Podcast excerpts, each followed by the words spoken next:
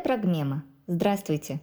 Сегодня мы представляем лекцию фольклориста, театроведа, преподавателя Санкт-Петербургского института сценических искусств, кандидата искусствоведения, научного сотрудника Пушкинского дома Анны Федоровны Некрыловой. Праздничные ритуальные бесчинства. Сегодня я сразу прошу прощения, что в этот раз у меня картинок не будет, потому что та тема, которая здесь обозначена, она как бы, знаете, не сильно зарисовывалась.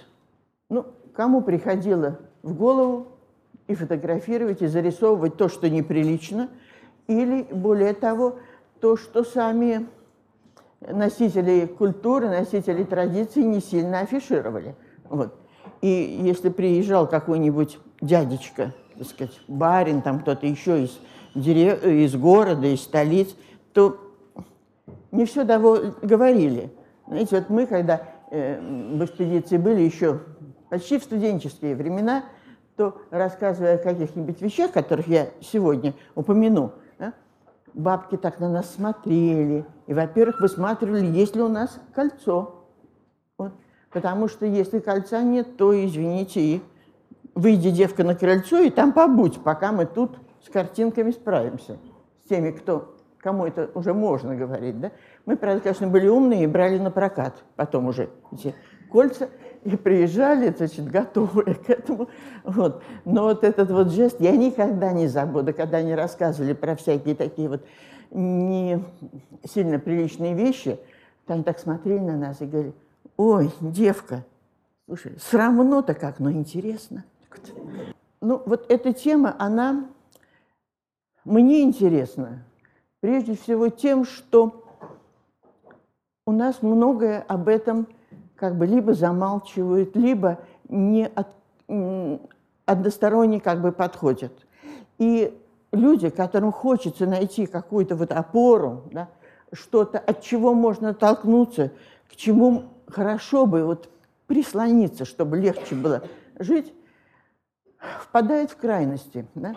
И либо отрицают все то, что было раньше, и говорят про традиционную культуру ушла, да, и слава богу, и там было много того, что нельзя повторять и прочее. Либо, напротив, прям, прямо противоположно, э, призывают к возрождению, не очень понимая, что за этим стоит. Вот что стоит за словом «возрождение»? И прежде всего, возрождаемо ли многое? Можно ли это возродить? Я уж не говорю даже о том, нужно ли, да? Но можно ли? Да? Есть вещи, которые необратимы и которые э, при всем желании ты сегодня не сможешь э, возвратить. Вот. И в связи с этим, конечно, еще одна проблема, с которой я сталкиваюсь даже э, когда приходится иметь дело со студентами, с аспирантами, это недообразованность. Вот это одна из бед сегодняшних. Как бы по поверхности мы знаем многое, а в глубине, в основе вот какого-то глубинного знания практически не хватает и широкого знания. И отсюда возникает то, что, э, знаете, используя э, гоголевское выражение, можно сказать, легкость необыкновенная. Что хочу, то с тем сравниваю, да? что хочу, то привлекаю. Какая разница, это было записано у, в Самарской губернии, ну и кельтов то же самое – не хватает, но я им это припишу и прочее. И здесь вот главное, что мне кажется, это надо понимать, что каждая культура со всем ее содержанием да, была чем-то обусловлена. Да? Если это там было, значит, оно зачем-то было, значит, что-то в это вкладывали, тем более, если это не какие-то разовые индивидуальные вещи, а то, что действительно входит в традицию, стало быть, оно было – оно требовалось, оно чем-то объяснялось, оно было по-своему актуально. И мы сегодня к этому должны относиться с позиции человека, который должен знать. Да? Вот знать никогда не мешает. Вообще любопытство двигатель прогресса – это правда. Вот, значит, нужно знать. А дальше, ну, конечно, уже понимать, что есть вещи, которые плохо, что забыты, и не все старое, это что вычеркнуто правильно, вычеркнуто из жизни – и оно может быть и сегодня как бы взято на вооружение. Но есть вещи, которые ушли от нас. И как бы мы ни хотели что-нибудь там возрождать, да, Как бы мы ни относились к этому ну, с некоторым даже пиететом, мы понимаем, что оно невозможно. Да? И просто ушла, во многом уходит, ушла и чисто фольклорная культура, и хотя бы другой образ жизни. Так что вот, вот эти как бы посылы, они для меня важны. Поэтому я и решила рассказать о таких крайностях, как ритуальное бесчинство. Вот мы берем, скажем, святки. С одной стороны, это начало святок, Рождество Христово. Да? Значит, люди в храмах, люди до первой звезды не едят, люди друг друга поздравляют. Рождественский обед должен быть тихим, спокойным, умиротворенным, торжественным. Это все правильно, да? Ходят христославцы, детишки ходят, к красному углу бросая там зерна сеевею, посевая, с Новым годом поздравляю. Все, вот казалось бы. С другой стороны, как только наступает Васильев вечер, я уже не говорю про гадание, это, ладно, особая статья, мне некогда будет об этом говорить, но начинается то, что вызывало недоумение, это мягко сказано, да, но и полное неприятие. И сколько было всяких писем, бесед, ну, скажем, интеллигенции, местные помещики, э, священники, учителя выступали против и понять не могли, как этот человек, эти люди, которые только что вот, были таковыми, да, вдруг позволяют себе то, что знаете, как говорится, и записывать нельзя. У них, во всяком случае, у многих интеллигентных э, людей, грамотных, не хватало сил, чтобы это дословно там записать или описать. И, наверное, здесь применимо, знаете, как в той песне, в каждой строчке только точки. Догадайся, мол, сама. Что догадаться нетрудно. Мы все владеем языком, поэтому догадаться нетрудно, но написать трудно. Вот. и видеть это. Вот. Значит, что происходило? Ну, я, конечно, не могу все, обо всем рассказывать, но, скажем, те же ряженые, да, которые вытворяли очень много непотребств. Они были достаточно активны, они были моторны, да, и ни с чем не считались очень часто. И ну, вот один пример, что даже доводили до слез, скажем, э, девчонок, когда забаранивали их или выбаранивали. Ну, это связано было. Ну, скажем, кто-то там никак не выходит замуж, вот надо забараниться, забаранить своих девушек, чтобы э, своим достались. Ходили с бараной, возили эту барану и забаранивали девок. А вот на Масленицу, когда уже кончился вот этот период сватовства, свадеб, там их выбаранивали. И звучало очень обидно. Так что некоторые, вот по свидетельствам э, очевидцев, некоторые девушки там дня два потом просто не выходили на улицу, были зареванные и прочее, потому что, ну, оскорбляли и всякое. Тебя никто из наших не взял, или ты вот такая, да, то, может быть, хоть какой-нибудь коллега тебя заберет, или в какую-то другую тебя деревню заберут, и такая сякая розе такая, и прочее.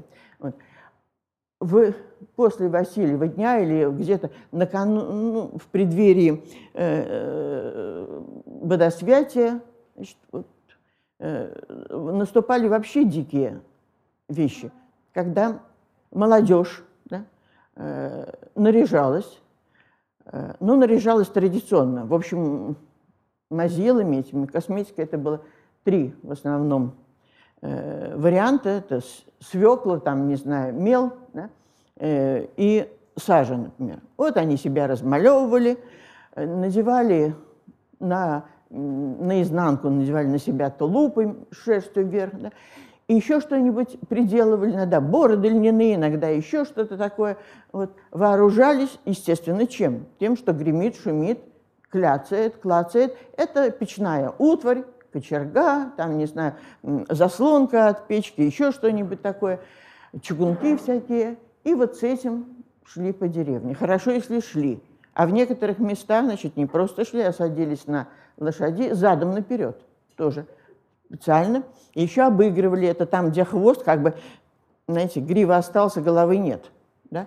Вот за хвост держались. Вот. И, значит, по деревне шли а даже двигались. И не случайно их сравнивали с походом Мамая. Вот Мамай пришел, вот почти так, да? И вытворяли, то есть деревня сидела на осаде, вся в осаде. Потому что они могли утащить что угодно и утаскивали. Там телега не прибрана, сани не заставлены в сарай, значит, хватали, и не просто хватали, либо все в центр из деревни сбрасывали, кучей общей. Там тебе и бочонки, и э, оторванные двери, даже снятые из петель в каком-нибудь сарае, значит, и сани, и целые, сил-то много было, так что целые куски, звенья, э, тына, например, или забора вырывали, и, значит, все туда, все в центр, да. Или еще хлеще, э, закидывали на крыши домов, например, да, и такое вытворяли любимое занятие, которое долго-долго сохранялось, это раскидывание поленец. Во всех прошли, по деревеньке пройдем что-нибудь, да сделаем. И вот, значит, эти поленницы раскидывали. Э, было еще хуже. Это просто затыкали, например, трубы, залезали на крышу. Благо, это не 21 этаж, понимаете? Ну что, залез, значит, трубу заткнул, состояние хозяйки понятно, которая начинала утром топить печь. Да? Примораживали двери. Холодно же было, значит, там, где холодно. Э, водичкой польют, оно примерзнет, и дальше уже никому не выйти. Вот. То есть всякого такого рода вот вещи вытворяли. Да? Кое-что и ломали.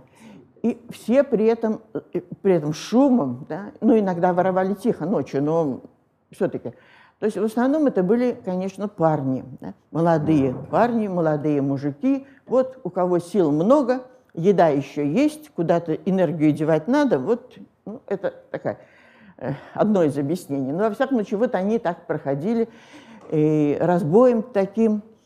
И вся деревня, понимаете, ведь это знала?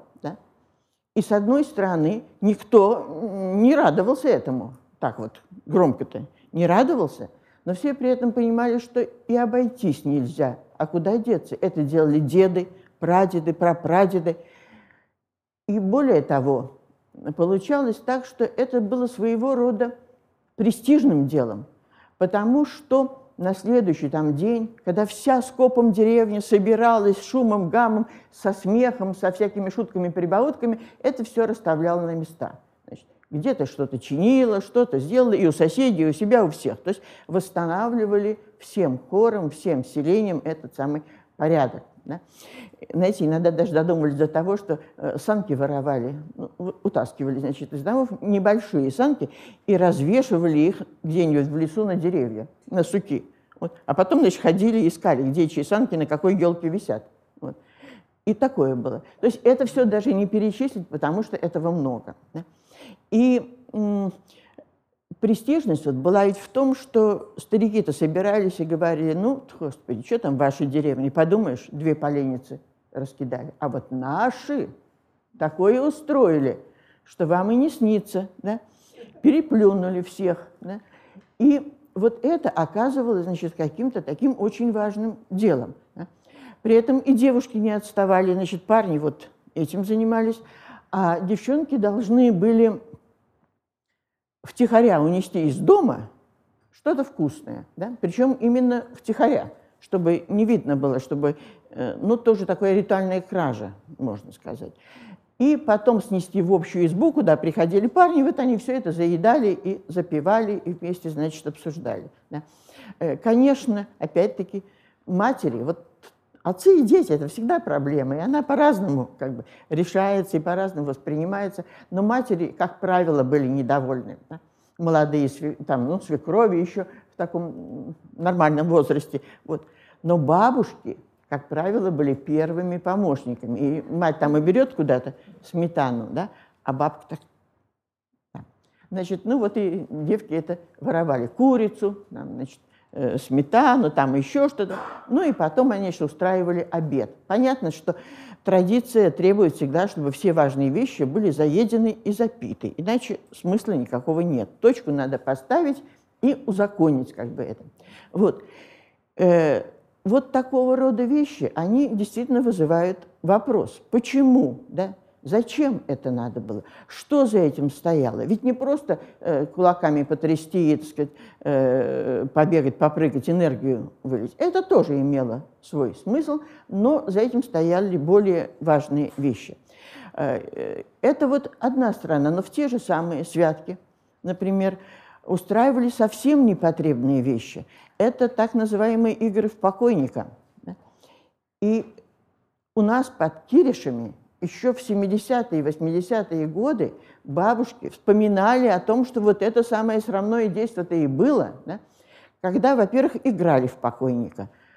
И тут, э, ну, чуть попозже, а вот э, ведь ну, мы бы сказали, сегодня надругались, наверное, да? Но воровали настоящих покойников. Вот если кто в это, дел, в это время умирал, да, то, ну, естественно, он где-то там лежал, часы над ним читали, но если какая-нибудь бабушка, там, тетушка засыпала, ну, сидит, читает, значит, носом начала клевать, эти, значит, караулили, вытаскивали нормального, настоящего, реального покойника и забрасывали, скажем, на чердак или еще куда-то, да, сажали вон так под дерево, а потом стучали в окошко, говорили, не ваш ли там детка под яблонькой сидит.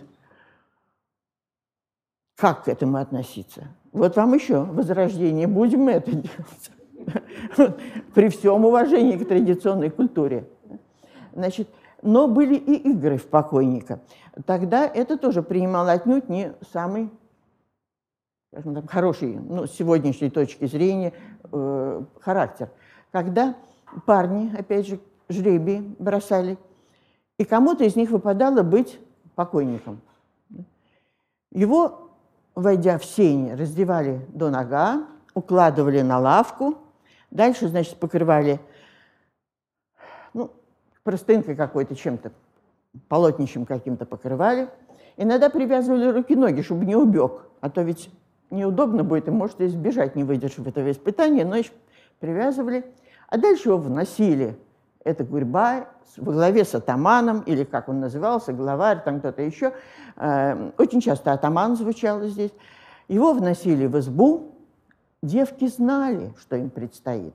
Но уйти тоже было как бы нельзя и неприлично, потому что ну, потеряешь авторитет, испортить нельзя, это все нужно было пережить. Да? И они сидели, значит, входили эти парни, с кнутом один из них был, били по ногам всерьез. Да?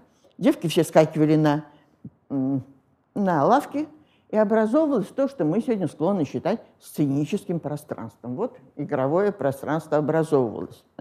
Носили, значит, эту самую покойника этого. И ребята вот говорили, что э, надо, девки, вот у нас случилось несчастье, надо с этим попрощаться. Да? Давайте его опоем, попрощаем, хор попрощаемся, хорошие слова скажем и так далее насильно хватали девок. Те сопротивлялись опять-таки. А девы, девки были здоровые, да? Так что парни от этого страдали. И часто уходили и поцарапанные, и побитые, и иногда даже покусанные, потому что и это было. То есть все было всерьез. Вот это бесчинство всерьез. Понимаете, вот такое было. Значит, э, хватали этих девок, подводили и помощники тут, которые стояли в ногах и в руках, э, в головах и в ногах, скидывали покрывало, значит, молодой человек оказывался, в чем мама родила, а дальше в зависимости от того, какой славой пользовалась девушка. Если она была как бы всеми уважаемой, ни в чем не запятнана, то ее, значит, ну, лицом в лицо этого самого покойника, попрощайся. Э, при этом один стоял обязательно с помазком, в э, посудиной помазок, где сажа была, чтобы подмазывать этого самого покойника. Вот. Значит, ее, и она потом с визгом, с шумом, закрыв глаза, значит, убегала, ну, за печку, скажем, или в сень куда-то. А если уж э, девушка пользовалась дурной славой, то тогда, вот и это записано, понимаете, это не мои, так сказать, выдумки, не одноразовые какие-то вещи. Ее лицом в причинное место тыкали – что при этом испытывал парень, ну, мне сказать трудно. Я как бы не могу войти в его положение, но представляю, что ощущали девицы. Да? Значит, они, естественно, тоже убегали. Вот. Ну, и чем все кончалось? Когда все, значит, вот, перецеловали, все перепрощались, э, обычно подрезали или просто э, развязывали эти узлы, и этот парень скакивал и с той скоростью, которой ему позволяли затекшие там руки-ноги, выскакивал в сени, где его, естественно, встречали, тулуп на него законные 100 грамм, потому как испытание это сильное. Значит, стресс надо снять, значит, вот ему давали. Все вздохнули, И если деревня большая, то дальше опять кидай жребий, кому далее пойти. Да? И кто следующий должен выступить в этой роли. Вот это как? Да? Понятное дело, что э, люди образованные против этого выступали очень мощно и запрещали, и прочие-прочие вещи наказывали. И еще один пример приведу. Примерно в это же время у нас сказать, в деревне было два-три таких театральных сезона, когда разыгрывали пьесы разные фольклорного театра. Вот одним из любимых на севере Архангельская, Лонецкая области. Вот тут был так называемый Маврух. В основе лежала песня «Мальбрух в поход собрался», которая еще от русско-прусской войны вот к нам она попала. И естественно, что этот Мальбрук превратился в Мавруха, что понятнее. И точно так же его носили. По деревне, правда, не раздевали, а поскольку по улице носили. Но, тем не менее, это были, ну, то, что в науке так вот легко называется веселые похороны, например, или там какие-то еще. А на самом деле они были непотребными, то есть пародия на похоронный обряд. Поэтому стоял, был поп, которому э, ну, у него была просто рогожа вместо ризы, значит, на шее ему вешался до пупа лапоть вместо кадила, а в лапте был куриный помет, который, понимаете, какой амбре дает даже на улице, подожженный, и прочее. Там сумасшедший какой-то огромный крест из палок. И вот эти люди, которые вчера ходили в храм, и были благоговейно молились, и верили в это все, и знали это, и не могли себе представить жизнь без красного угла, без храма, без колокольного звона, без, без благословения под иконами на свадьбу и так далее, и так далее. Вот они тут выступали в другой роли. И с большим удовольствием вообще вот сказано, что ходили, и все это кто смотрел, а кто исполнял. Э, Анчуков, который записывал это где-то в начале 20 века, был просто ошеломлен, потому что он поехал за блинами, а тут тебе вместо этого никакого Ильи Муромца в это время. То есть знали, и мы там, ой-ой-ой, сколько записано, потому что это в самом деле э, место, которое не случайно называют Исландией русского эпоса. Это кладезь эпической традиции. Но вот в эту пору, вот в эти несколько дней святок, всяких Ильё, Ильев, ну, как сказать, да, Муромцев и Алеши Попович и прочих, их всех отодвигали куда-то и этот самый Мальбрук был. Да? И в то же время, вот очень любопытно, что пишет э, Анчуков, что возмущались многие и запрещали много, и вообще всякими санкциями грозили, ничего не помогало. Все равно это из года в год разыгрывалось. Но нашелся умный священник, который сказал следующее, и вот тут тоже любопытно, люди все-таки были религиозные, мы же не можем говорить, что они были там атеистами или неверующими, ничего подобного. Вот он сказал, дорогие мои, те, кого, кто умрет, да, я не буду отпевать, потому как он уже отпет в этой игре непотребным образом. И вот это сработало. Все, Мальбрук ушел из жизни. Вот так напугали, сказали, что э, действительно, примерно то же самое было в Сибири, там в 60-е годы еще 19 века тоже один из священников запретил э, игру, вот тоже, видимо, что-то такое сказав, там про другие были э, представления, но тем не менее, сказал, что дальше нельзя, есть определенная черта, а вот это вообще было страшно. Представляете, что такое христианину не быть отпетым в церкви, когда человек умер. Это же... Да. Так что это подействовало и было закрыто. И многие подобные вещи встречались и э, в другие моменты годового круга. Да? Нечто похожее было на Масленицу, например, когда тоже одни кулачные бои чего стоили, по правилам, да? но все-таки да, били до того, что скулы сворачивали, руки, ноги ломали и все остальное, и это тоже было неким геройством. Да? Вот до того, до кулаками домахал, что? И потом все вместе все это запивали благополучно. Это сибирское взятие снежного городка, которое тоже кончалось увечьями. И это подсчитывалось и считалось хорошо. Вот в нашей, вот какой-то там деревне, в нашем селении, Столько-то травмы получили, а ваши ни одного, значит, не на полную э, мощь играли. Это же даже само поедание блинов. Ведь не случайно есть выражение «масленичное осатанение», да? потому что блины и прочую еду ведь не ели, не наслаждались едой. Ее уничтожали. Вот это обжорство безумное? До смертельных случаев. И такое бывало. Мы знаем, вот есть уголовные дела остались, когда нас, особенно купцы, которые меры не знали, эти блины-то пеклись не, и считались не, не поштучно, да? они вот локтями измерялись. И на столе должно было быть 5-6 локтей блинов разных, к тому же. Ну, естественно, надо было съесть. И купцы, и э, обычно, чаще всего про них речь идет, они, пытаясь там что-то выиграть, нам как бы выйти на первый план, вот один меня случай поразил. Значит, стоял там пятиведерный самовар, несколько этих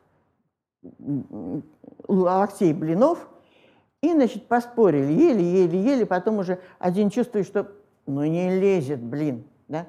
Он берет, значит, вилку, а, и вместе с вилкой туда и на тот свет благополучно.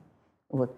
Ну, тоже ведь это же неуемность, это какой-то непонятно что, слово не подберешь как это характеризовать. И зачем, опять же, да?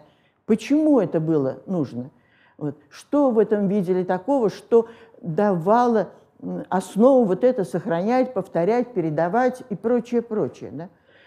Э, такие же, ну, где-то близкие вещи мы встречаем в праздник Ивана Купалы, когда тоже было очень... Еще, я, мы еще были вот в молодости ездила, когда я в экспедиции, тоже недалеко у нас, Псковская, Новгородская, да? и что рассказывали, особенно чуть поюжнее, да? там Брянская, вот эти вот, Орловская, говорили, о, девка, это, скажем, к нам обращались, в лес-то пойдешь на Ивана Купал, так ты под кусты-то не смотри. Ну, естественно, нам же надо записать мы это самое. А почему? Да? Что там, как было?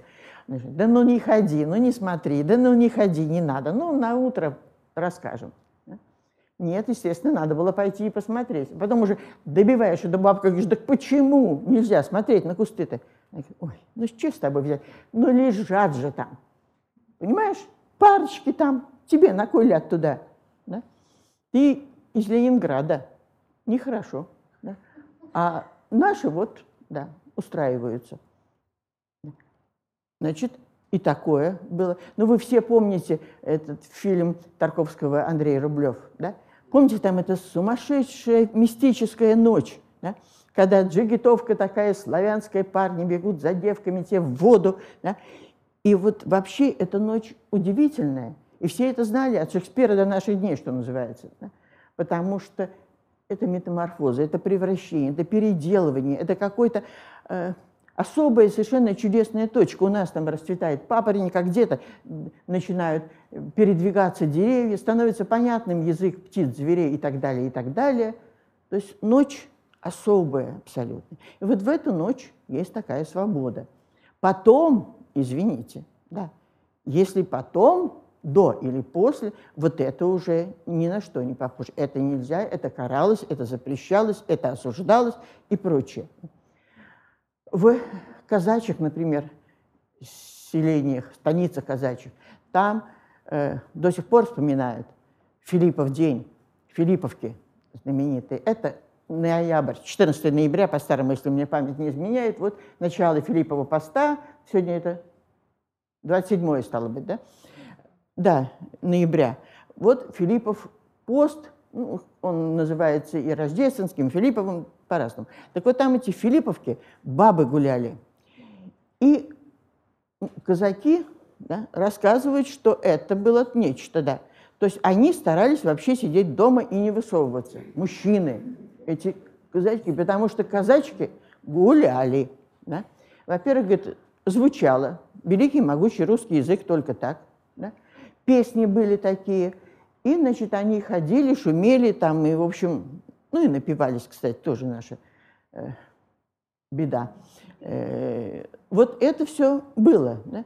И целый ряд подобных вещей проходил вот в течение года. И здесь вот мы и становимся в тот самый как бы тупик или перед тем вопросом. Почему? Да? Зачем? Что за этим стояло? Каковы были причины, в том числе и, э, ну, такие, ну, если не теоретические, то, по крайней мере, э, ну, сказать, духовные или какие-то еще нравственные да, вопросы. И причин достаточно много, и вот знать их, конечно, не мешает.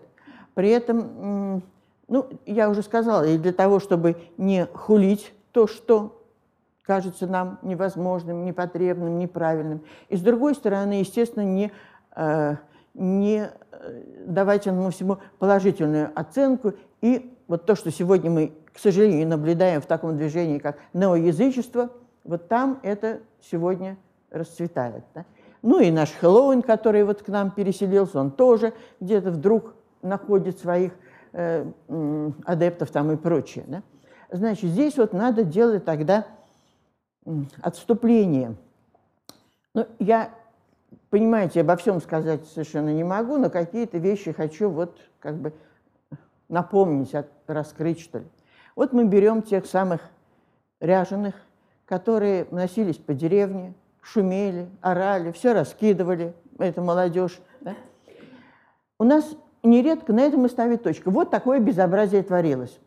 Э, люди XIX века писали, что это безграмотная Россия, что ее нужно образовывать, что она вот такая серая, дикая, особенно иностранцы, которым диким даже казалось, как наши позволяют, тебе вообще могут да, кататься с гор. Вот в Петербурге, не так далеко. Есть замечательные воспоминания э, иностранцев, датчан, казалось бы, даже не итальянцев, которые не знают, что такое ледяные горы, ну, по крайней мере, в Риме. Да? Вот. А датчане, да, норвежцы, там кто-то еще немцы, у которых зима, слава богу, была. Да. Но вот они, один такой был фон Хаммон, он стоял долго, это 18 век, у наших ледяных гор, которые устраивались на э, Масленицу, э, на Марсовом поле нынешнем, да, тогда это Царицын луг, э, на других местах, с Невы, когда спускались с высоких берегов, и пишет он в дневнике – я много раз стоял, да, смотрел, удивлялся, но ни разу не решился. Потому что это дикость. Да? Это только вот эти дикие русские могут позволить себе такое. Да и не, не, почему его удивляло, что люди разного возраста, разного социального положения. Да? Но мы знаем, что э, Елизавета Петровна безумно любила кататься с гор. Да? И вот эта картинка, представляете, едет императрица да, с горы, Говорят, орет, как простая баба, да? а за ней гвардия. Ну, прекрасные, правда, вот представить, вот это вот все скатывается, и она орет, да? Екатерина II, как мы знаем, помимо ледяных гор устраивала еще и горки летние, вот то, что и сегодня есть. То есть катались все. Да? И вот это было странным. Да? Почему вдруг? Но ведь катались с азартом. Да? И это было действительно наслаждение. Э, точно так же, как... Вообще у нас любят вот такие рисковые вещи. Ну, те же э, колеса обозрения, когда они появились, то ведь смак в чем был? Не просто катиться вот тихонечко, там, спокойно, да? Это, конечно, хорошо. Очень важно, когда тебя какой-нибудь молодой человек пригласил, да?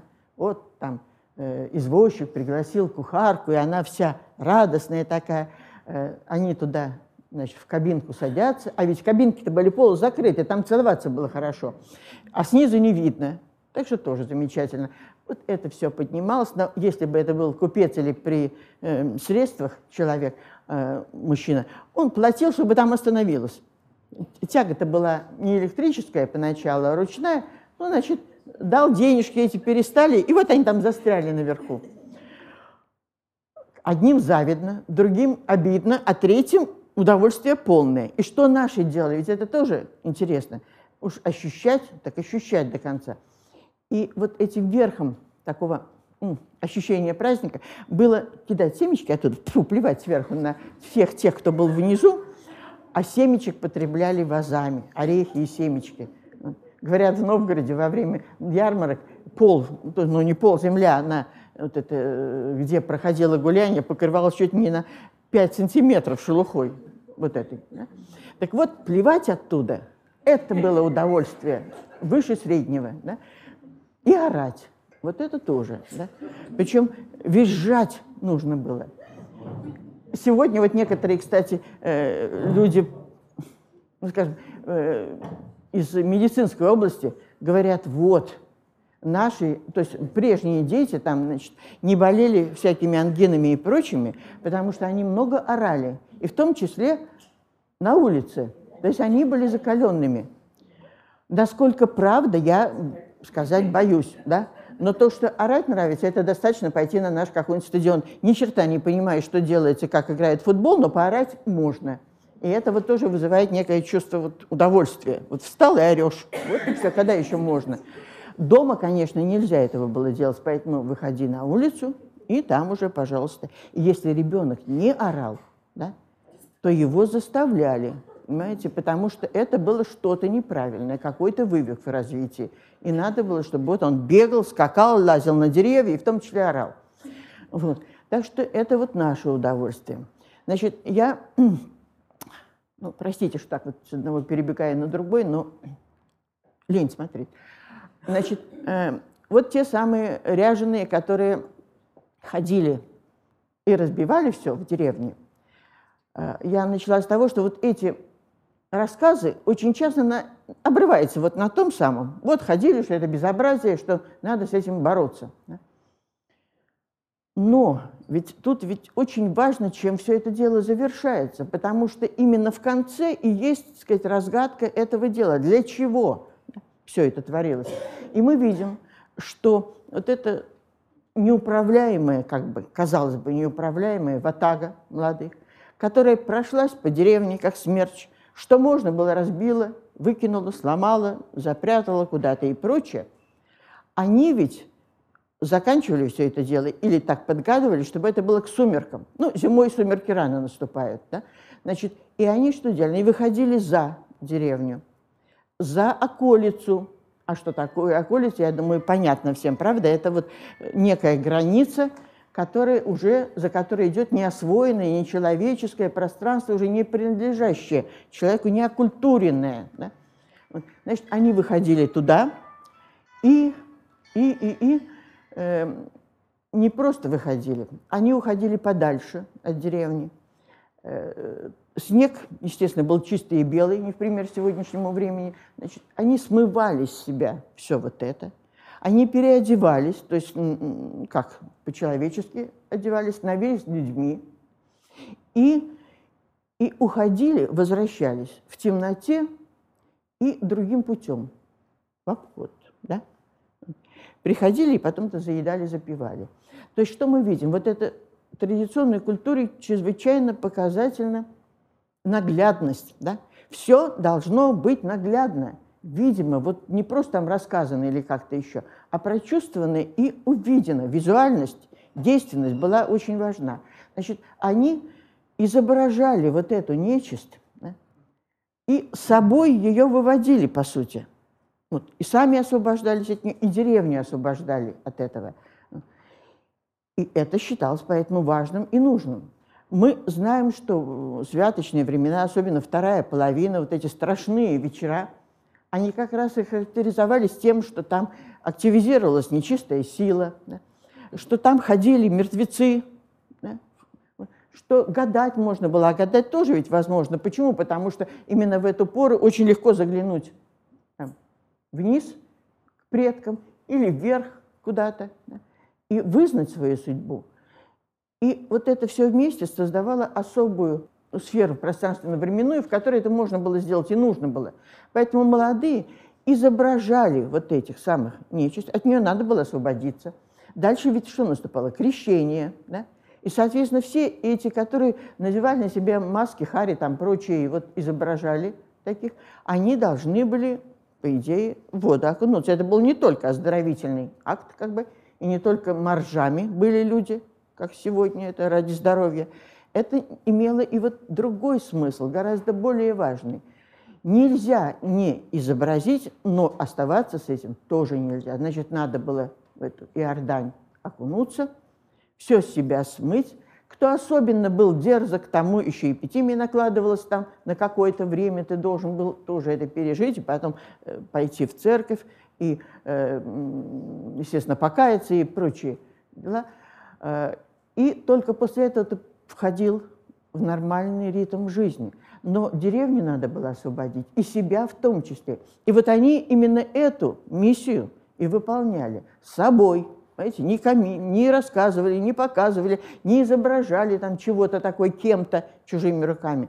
Это я должен испытать, это я должен прожить, и тем самым показать, что вот оно есть, и мы их выводим. И вот этот вот поход за деревню, да, смывание из себя все, переодевание и возврат другой дорогой, чтобы нечисть не вернулась. Ее запутать легко. Она все-таки более дурная, чем люди. Поэтому ее нужно обмануть и зайти с другой стороны, в темноте. Да. И дальше, ведь надо понимать, что все это вписывается в культуру с разных сторон. Да.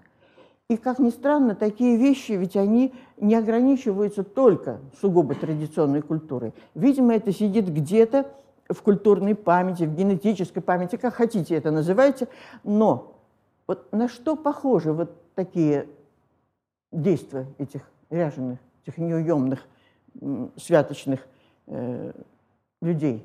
Ну, во-первых, это карнавальная отчасти, да, близкая нам культура, и западноевропейская, и бразильская, и прочее, да.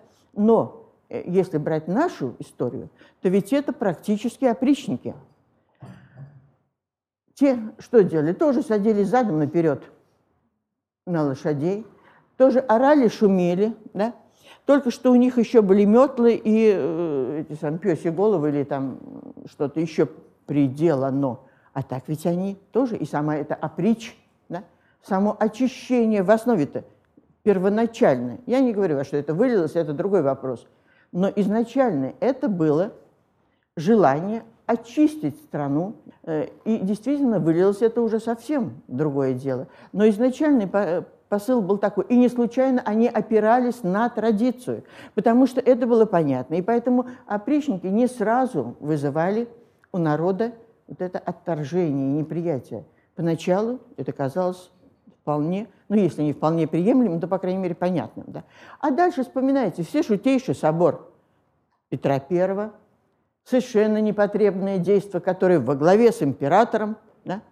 все это двигалось, шумело, орало, напивалось до безумия. Да? Чего в крестьянстве было чуть поменьше. Но там это мер никаких не было. Это мы знаем, да? То есть, видимо, вот какие-то такие вещи, они необходимы, и у нас сохранялось это э, традиционное календарное сознание, когда это необходимо и нужно сделать. Э, чем это объясняется? Ну вот тут придется, значит, сделать некое отступление в саму логику календарного года, круга года. Мы знаем, что на этом круге было четыре точки, которые всегда отмечались. И всеми, кто находится вот на нашей, так сказать, полосе такой э, географической. То есть это два равноденствия и два солнцестояния.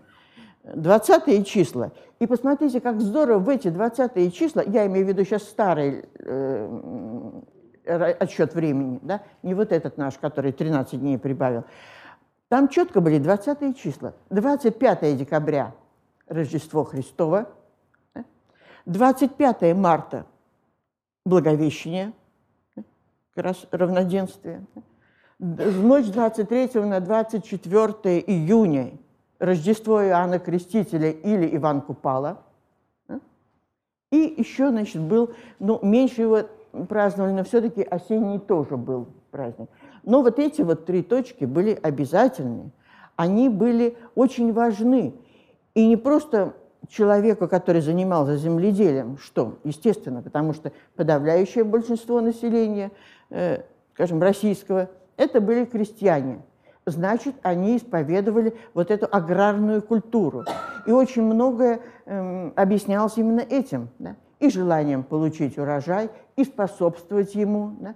и убрать его надо было и сохранить. Ну и в связи с этим, конечно, чтобы поголовье скота пополнялось, и чтобы он был здоров, и чтобы у людей э, дети рождались, и да, все было гладко, хорошо и спокойно, разумеется.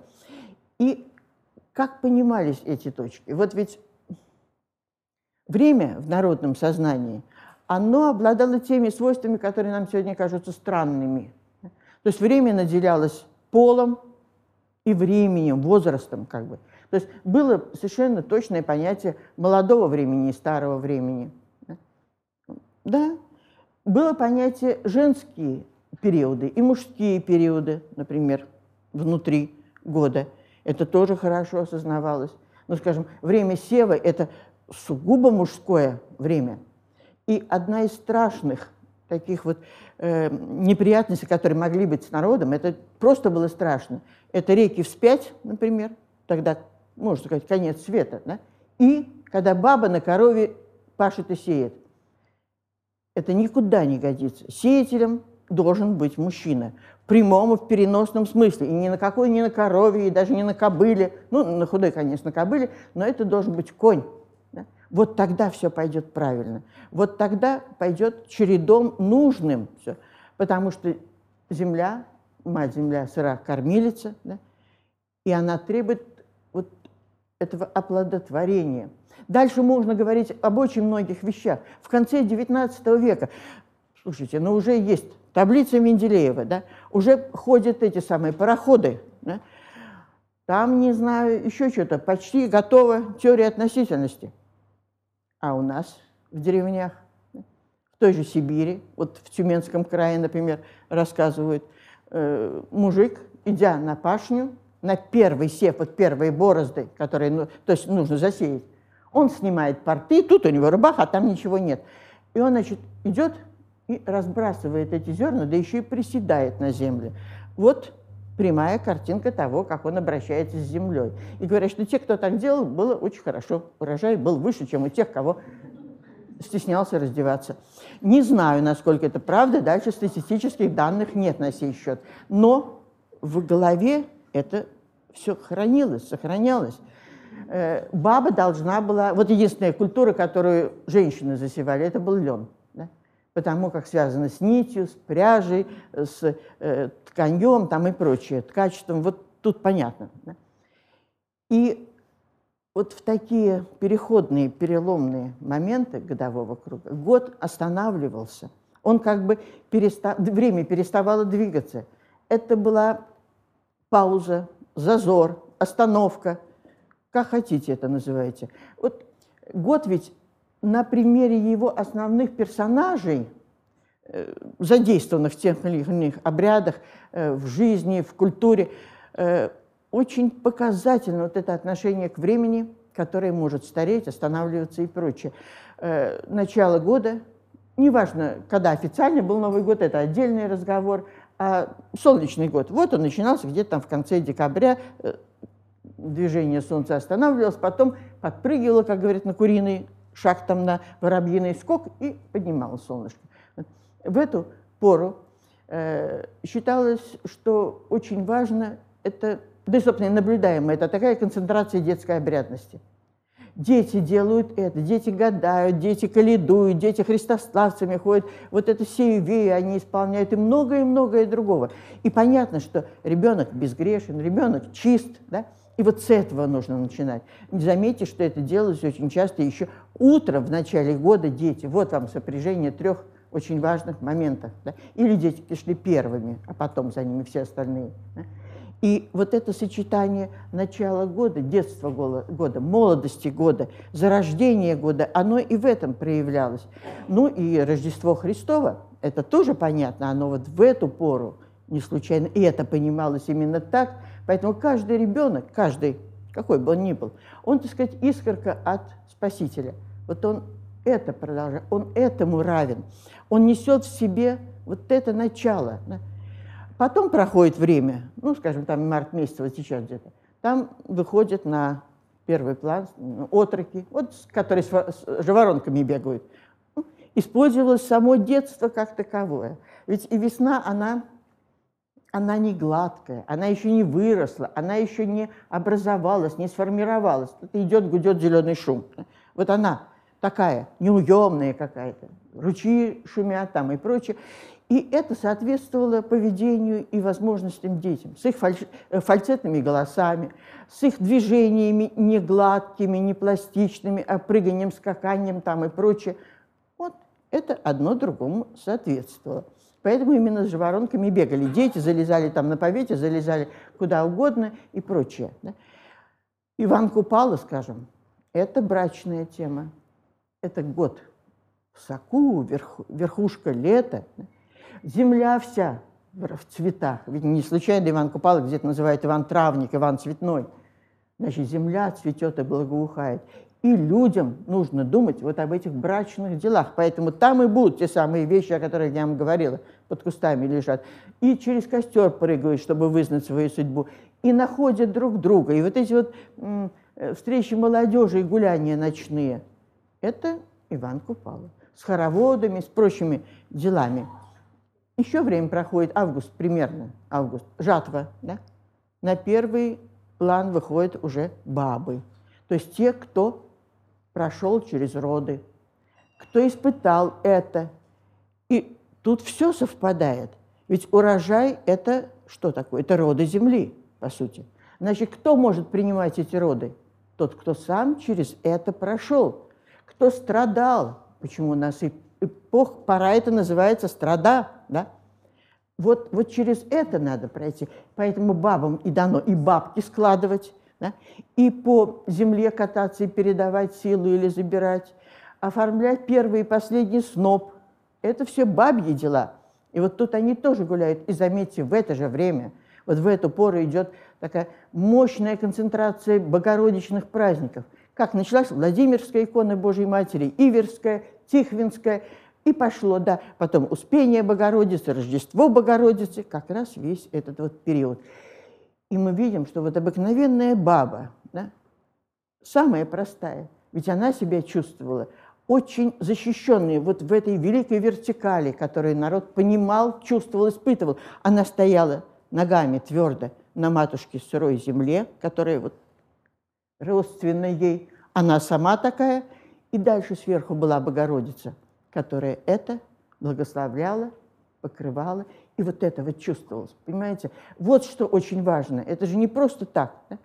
И действительно мы видим все обряды, они бабьи. Мужики тут молчали, работали все. Ну, естественно, пора такая, что нельзя кому-то отлынивать. Но главные роли пели, вот шумели, оформляли главные обрядовые моменты именно женщины, именно бабы. Особенно тут часто э, как бы э, отмечалось, что ли, э, женщина, которая впервые рожала, вот новенькая, так сказать, вот ее часто тоже поминали особым образом и выставляли наперед и так далее. Вот. И конец года – это у нас Никольщина. Старики гуляют. Тут уже никакой не молодежи, а тут старики. Да? Э, Никольское пиво, никольские пироги, никольские обходы стариками дворов. Старик мог войти в любой дом, двери были открыты. Если он там скопытился, выпил или что-то, ну пусть тут лежит, хоть на полу, но спит, никто его не трогал, да, пока свои не уносили или сам не уходил. И мы видим все эти наши Пернуэли, Деды Морозы, там кто у нас еще, Санта-Клаусы, они же все аксакалы. Понимаете? Они все... Вы не можете представить себе Деда Мороза или Пернуэля молоденьким. Да, иногда его в, в некоторых инсценировках, обрядах, там новый, маленький Новый год его скидывает со стула, как в Псковской губернии, например, было, разыгрывалось это. Но, тем не менее, все они старые, все седые, все с посохом, все с бородой. И это не значит, что один брал у другого примеры и заимствовал. Понимаете? Э, нет, это вот общее земледельческое, в принципе, понимание движения года. То есть получается, что за 365 дней год прожил всю человеческую жизнь. Вот от детей и до стариков. Дальше идет остановка. А вот когда остановка, когда времени нет, когда оно, ну, как бы вот ушло, да, то что мы имеем? Это, значит, нет настоящего, прошлого и будущего. Значит, они все тут. Значит, поэтому и нечисть тут появляется. И в этом смысле народ был но если хотите, морален в чем-то, в таком каком-то высоком и обобщенном смысле. Все, что существует в мире, должно существовать. Да? Должно быть всему свое время, свое место. И мы должны с этим бороться. Мы должны изгнать тоже нечисть. Но, извините, появиться она тоже должна. А как без нее? Нельзя. Да? Она тоже имеет право, пусть на короткое, подчиненное существование. Но вот мы знаем, что в святке во многих местах рассказывают, что даже кикимора рожает. Вот. Правда, у нее какие-то непонятно от кого незаконные дети, которые живут либо в подполье, либо около трубы. Да? Очень коротко живут, потом тоже никто не знает, куда они исчезают. Ну, исчезли и все. Поэтому у нас нечисть возникает на Ивана Купалу. И там другие вещи. И заметьте, и там, и там гадание. Да? Потому что действительно в этой концентрации времени, в этом смещенности или отсутствии движения идет везде запрет, ну, в святке особенно, запрет работать. Потому что нельзя производительным трудом заниматься, когда времени нет. Это все обречено на остановку или на без итога нужного, без результата нужного. Но можно подготовить, нужно изобразить, нужно спеть, нужно показать, нужно что-то продемонстрировать. И мы видим, например, тоже, что с точки зрения многих сегодняшних людей кажется странным, глупым, или еще объяснения тоже не менее дурацкие. Вот на святке мужики надевали красные рубахи, да, брали в руки э, косы и выбирали день, когда хорошо идет снег, такой вот падающий, ровный, красивый. Да? Шли и косили снег. Это что? Говорили, делать им нечего. Вот крестьянство такое, что ну все вроде переделали, работать как бы нельзя, так вот дурью маются. Да? Люди художественные, вот как бы понимали по-своему, это красиво. Понимаете? Вот это удивительно, это ярко, это красиво, это образно. И брали это на вооружение или описывали это. А народ-то понимал это по-другому. В эти в эту эпоху, в эту пору, простите, когда ничего нет и времени нет, нужно программу заложить, нужно показать. И поэтому именно здесь мы будем плуг трясти, да, с бараной ходить, вот косить, девки снег полют и так далее. Для того, чтобы вот все, что я показал, оно потом будет. Да. Оно тогда и сделается, если я сейчас, в начале года, в это вот сакральное время что-то покажу, продемонстрирую, сделаю и так далее, и так далее тогда оно пойдет от еды до всего остального. Вот все всему свое место. Ну и, э, конечно, к этому же, наверное, стоит добавить и другие вещи. Вот я вам про покойника рассказывал. Ну, опять же, безобразие. Вряд ли кто-то из нас сегодня решится это возрождать или уж так хвалить, чтобы мы да, тоже этим занялись. Может, и интересно, но все-таки я думаю, что не найдутся желающих, кто бы стал играть такую роль покойника. Вот. Но посмотрите, у нас все, буквально все театрализованные, театральные, обрядовые действия включают момент жизни-смерти. И не просто перехода жизни-смерти, да, а еще и насмешка над смертью, преодоление ее будет. Это обязательно. И везде будут рассыпаться удары бесконечные. Везде будет смех, а смех – это особое дело, это отдельный разговор, но ведь смех, смехом можно убить, и смехом можно возродить. Да? Можно насмеяться, но можно и поднять человека, переведя что-то в шутку, в какой-то смех и прочее. И это знали очень хорошо. И отнюдь не только славяне. Да? Богиня смеха – это богиня родов, нередко. Так, случае у вот, сибирских народов это есть. Да? И там специально, представляете, в Якутии женщины собирались около роженицы, и что делали? Начинали хохотать. Чтобы ей легче было родить, и чтобы она в конце концов родила. Да? Вот хохотали и считали, что это способствует. Да? И так далее. Ну, про смех сейчас даже не говорю. Это действительно отдельная тема, очень глубокая, но без смеха не обходилось. Во всех таких народных представлениях и фольклорного театра, и живого актера, и кукольного были шарлатаны, доктора и прочие, которые имеют отношение, горбокопатели. Вот этот переход жизни-смерти. Да? И горбокопатели, но куда же Шекспир без Йорика – Естественно, это необходимо было этот череп и Йорик, и все это, оно тоже уходит корнями вот в эту карнавально, святочно, э, бесчинственную вот такую э, культуру. Да? Вот туда, в ритуальную культуру. И это была своего рода магия, своего рода э, такие действия сакральные, которые при, должны были привести к, к урожаю, плодовитости и к охране, потому что если я это делаю, то я охраняю значит, себя, свою семью, свой род, свой народ и свое место от всех этих вот напастей. Понимаете? И посмотрите, что вот, я напомню только одну вещь, вот удары. Сегодня действительно у меня очень много как бы, примеров того, как кто-то хочет, например, моего любимого Петрушку изобразить в старом варианте. И приходится этим, как дураки, в какой-нибудь детский сад показывать. Естественно, что там воспитательница выгоняет, потому что что делает этот Петрушка? Бьет всех. Да? Он не может иначе. Вот когда он под пером э, маршака перестал бить, так он и исчез из жизни. Потому что он не должен учить грамоте, там, переходить улицу, что у нас было. Первые такие вот были советские пьесы о Петрушке. Ну, он исчез, он, это не его сфера. Но нельзя же сегодняшнем детском саду показывать, как он всех колотит. Мы не понимаем уже этой подоплеки. Стало быть, нельзя. Да? Но мы же хорошо понимаем, что он колотил-то для чего? Вот у него вот эта самая рука, да? и он всех забивал вот туда. То есть, по сути, та же идея зерна, вот философия зерна. Будучи закопан, ты даешь росток. Без смерти не может быть жизни. Да? Не может быть вот все гладко идти бесконечно. Оно имеет рамки, имеет начало, имеет конец. Но при этом это бесконечность, потому что любая смерть, повторяю, это есть любая смерть, скажем так, чревата рождением, да? как зерно. Только если оно там погибает в земле, оно дает всход, иначе, да и картошка туда же, ну и прочее. А если этого нет, то, извините, и ничего не вырастет. И поэтому к смерти относились по-другому, как вот к этому началу, которое необходимо.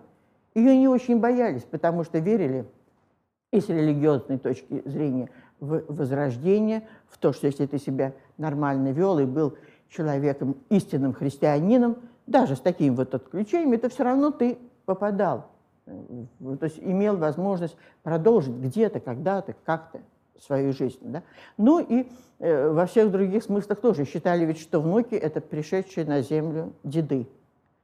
И вот тут иногда даже биология нам помогает, потому что этот э, закон, э, как его звали, э, который про наследственность заговорил первый, а, Мендель. Вот, про Менделя, да? Ведь вот скрещивание и вырождение там этих э, культур. Третье поколение повторяет первое, а второе как бы неизвестно на кого, на предыдущего, на что-то похоже. Из-за этого у нас было много всяких неприятностей, но это другой вопрос. Да?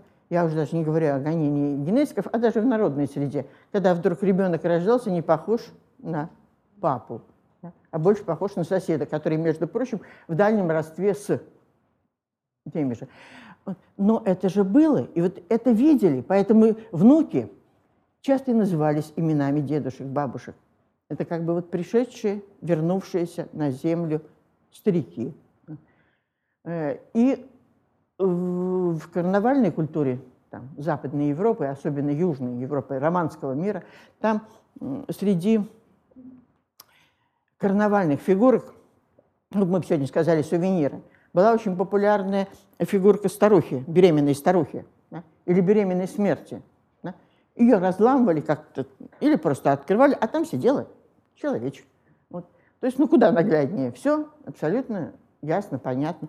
И вот когда я говорила про этих самых покойников, ребят, которые это разыгрывали, ведь понимаете, в чем опять же был, в чем соль-то была, фишка, в чем была? Он вот этот вскакивал, вот он помер.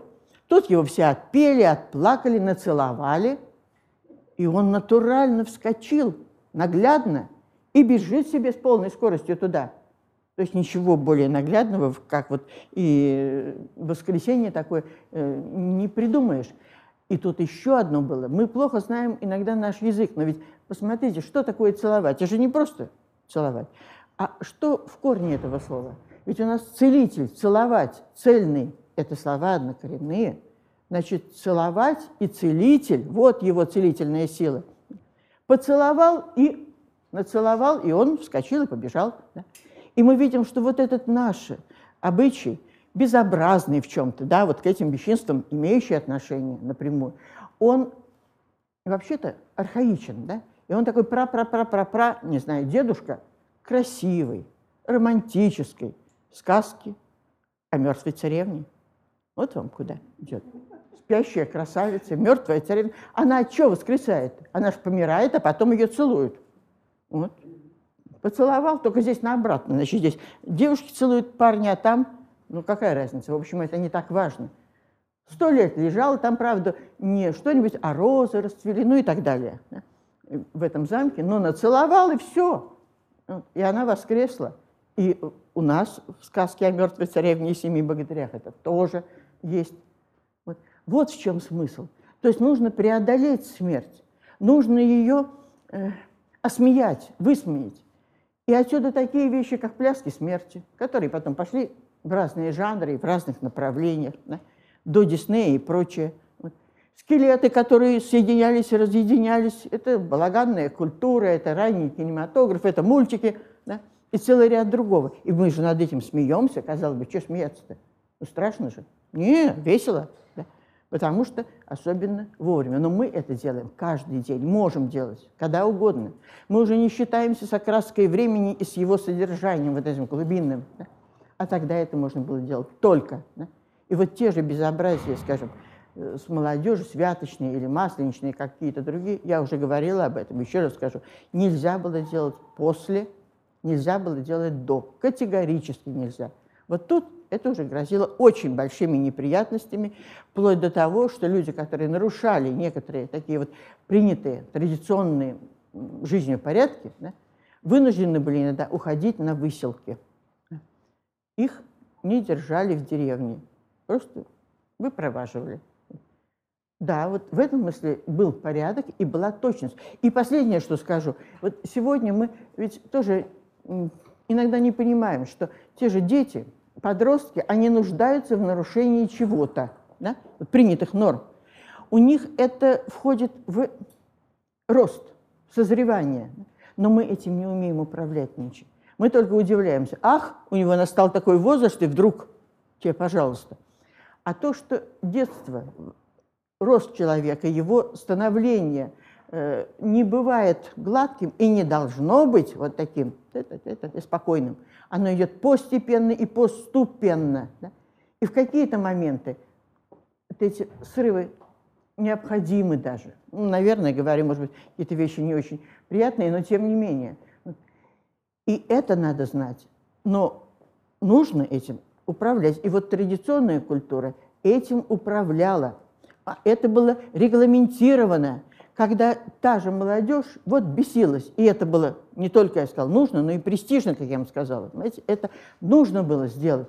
Но вот перебесилась, извини, и все, дальше занимайся делом. И все были к этому готовы, все знали, что это необходимо, что этому есть свое время, свои причины, своя как бы культурная надобность, которая, в которой входило и такое понятие, что человек строит культуру и может строить культуру, только тогда, когда он прошел через горнило вот такой стихии, такой антиповедения. Вот тогда я начинаю глубже, ярче э, понимать культуру. И вот, за, скажем, за крещенскими, все предкрещенскими такими бесчинствами наступал период сватовства. Он не случайно назывался там «свадебные недели». Начинались, люди начинали заниматься трудом, садились за ткацкие станки, строили дома, там и прочее, прочее. Они начинали мир строить, культуру строить. Да? Но, возможно, это было, повторяю еще раз, тогда ярко и очень наглядно, и очень через себя пропущено, если я пережил вот это вот.